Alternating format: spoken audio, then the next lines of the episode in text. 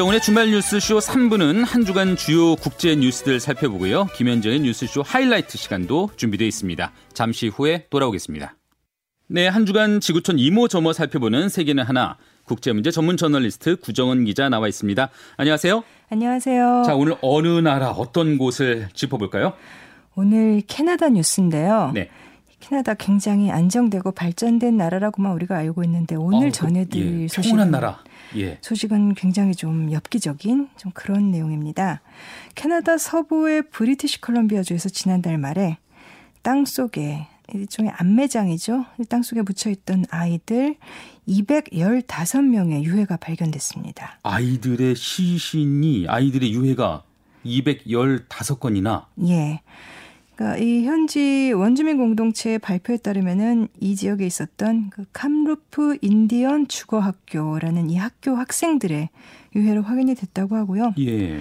이전에도 이 실종된 원주민 아이들 문제가 불거진 적이 있었고 정부가 조사를 한 적도 있는데 이번에 유해로 발견된 애들은 그동안에 이제 공식적으로 실종자로 보고되지도 않은 사망자들이다. 이런 성명을 내놨습니다. 뭐 유해 가운데는 세 살 아이의 것도 있었다고 합니다. 어, 지금 말씀만 들어도 끔찍한데 이 어쨌든 이 학, 이 아이들이 인디언 주거 학교의 학생들이요? 이 주거 학교라는 게 뭐죠? 그러니까 흔히 말하는 왜 기숙학교들이라고 하잖아요. 이제 영어로 boarding school이라고 하는 그거랑 좀 개념이 다릅니다. 예. 이 캐나다를 식민지로 만든 그 백인들이 뭐 원주민 학살하고 핍박하고 그 오랜 역사는 뭐 다들 아실 거예요. 음. 근데 뭐 인종적, 문화적, 사회적으로 열등한 존재들이다 이렇게 원주민들을 규정을 했고 그래서 20세기에 뭐 아시다시피 2차 대전 때도 그랬고 인종주의 우생학이 많았잖아요. 그때 원주민 아이들을 부모에게서 떼어내서 이제 정부나 교회가 운영하는 이런 기숙학교에 가둬놓고 거기서 살게 한 겁니다. 그래요. 근데 일반 기숙학교랑 다른 것이 이거는 강제적인 조치였어요. 부모에게서 아이들을 억지로 떼내다가 그 한마디로 원주민의 언어, 문화, 전통을 다 말살하고서 영어 쓰게 하고 그다음에 기독교로 이제 개종하게 하고 백인화 교육을 시켰던 거예요. 이제 아. 그런 학교들을 인디언 주거 학교라고 불렀는데 예, 예. 사실 아시다시피 인디언은 틀린 말이죠. 이 사람들은 인도에서 온 사람들도 아니고요. 그렇죠. 그래서 지금은 공식적으로는 First Nation 즉그 땅에서 백인들이 가기 전에 먼저 정착해서 살아온 민족이다 이렇게 부릅니다. 음. 그러니까 어떻게 보면은 당시에 그 인디언 주거 학교라는 이 말 자체가 인종주의적인 편견과 학대의 상징인 거고요. 그러니까 이런 학교들이 19세기 말부터 시작이 돼서 캐나다 전역에 한 130여 곳이 운영됐다고 해요. 네 그래서 그곳에 끌려갔던 원주민 아이들이 한 15만 명에 이른다고 하는데 이 1970년대 이후로는 이제 강제 격리는 아니게 됐지만 아무튼 이런 주거 학교가 완전히 사라진 것은 1996년이었다고 합니다. 야, 비교적 최근까지도 있었네요. 예. 근데 이게 이렇게 아이들을 부모에게서 빼앗아다가 백인화 교육을 시킨 게 사실 캐나다만의 일은 아니에요.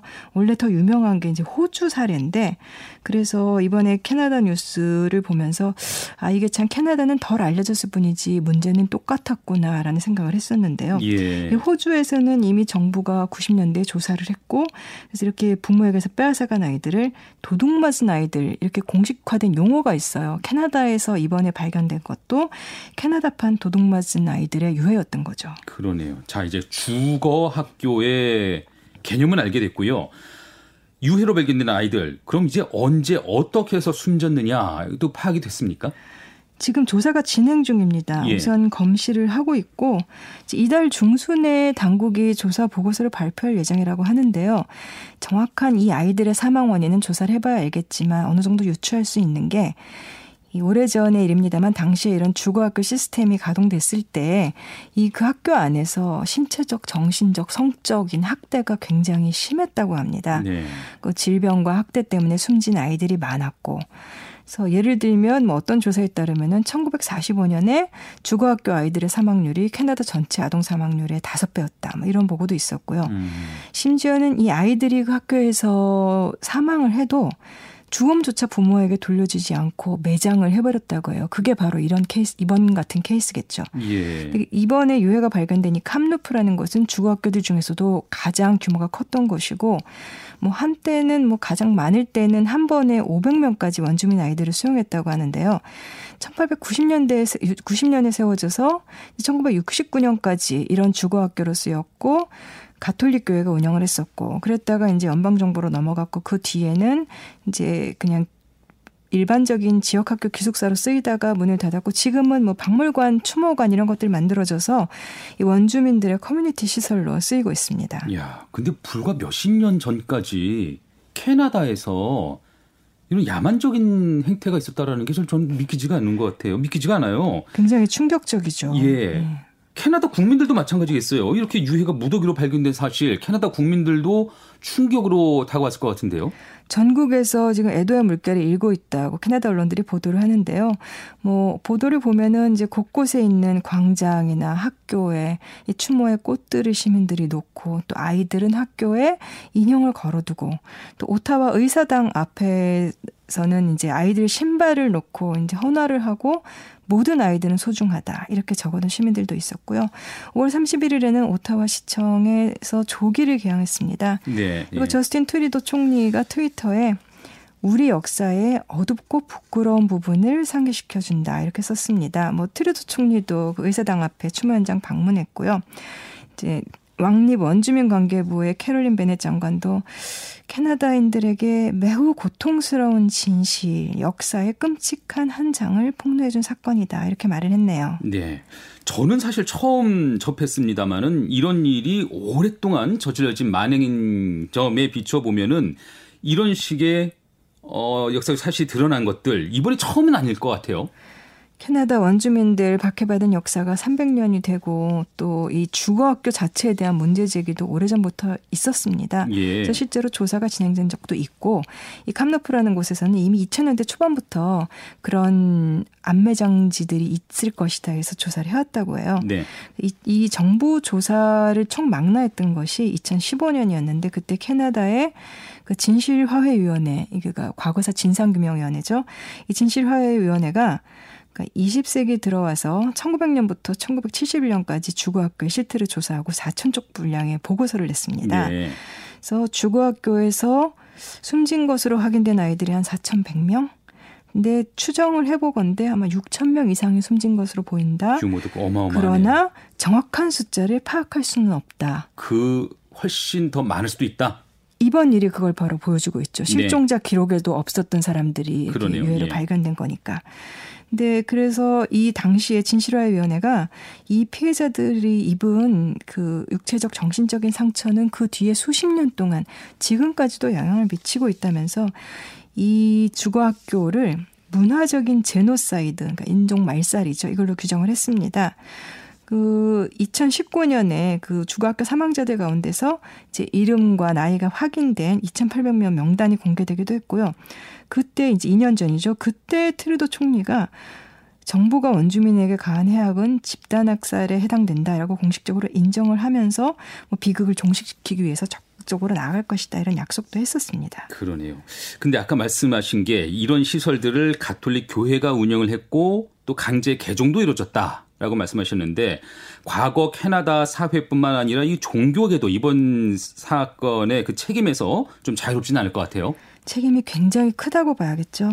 그래서 이 주거학교 생존자 단체에 따르면은 이 학교들의 70%를 가톨릭 교회가 운영을 했고요. 예. 그 외에 나머지 것들은 뭐 영국 성공회, 그다음에 개신교회에서 운영을 했었습니다. 나중에 뭐 정부로 넘어간 것들도 있지만 1980년대와 1990년대에 영국 성공회 쪽하고 이제 그 개신교 장로의 교회들은 공식적으로 이 주거학교 문제에 대해서 사과를 했습니다. 이미 사과를 했고 가톨릭 교회는 하지 않았습니다. 예. 그래서 그 6년 전에 진실화 위원회가 보고서를 내면서 그때 가톨릭 교회가 이 책임을 인정하고 사과를 해야 한다라고 지적을 했고요.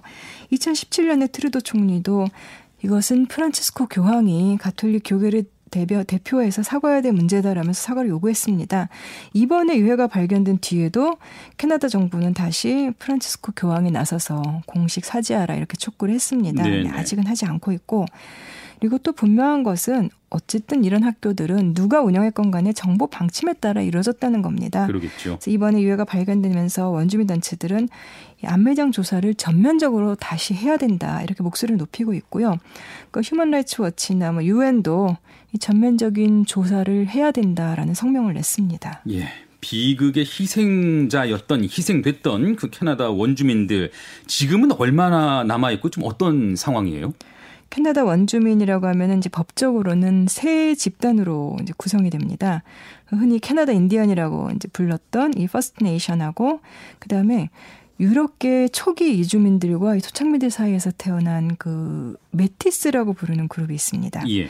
또 우리가 아는 그 북극권에 이누이트들이 있죠. 음. 그래서 2016년 인구 센서스 기준으로 보면은 이 First Nation이 100만 명 좀 안 되고 메티스가 한 60만 명 정도 되고 이누이트가 6만여 명이니까 다 합하면은 원주민이 한 170만 명이 조금 못 되는 숫자가 살고 있습니다. 예, 한 170만 명 정도 되는 그 원주민들 어, 이를테면 법적 지위는 어떻고 지금 정부와의 관계는 어떤지가 좀 궁금한데요.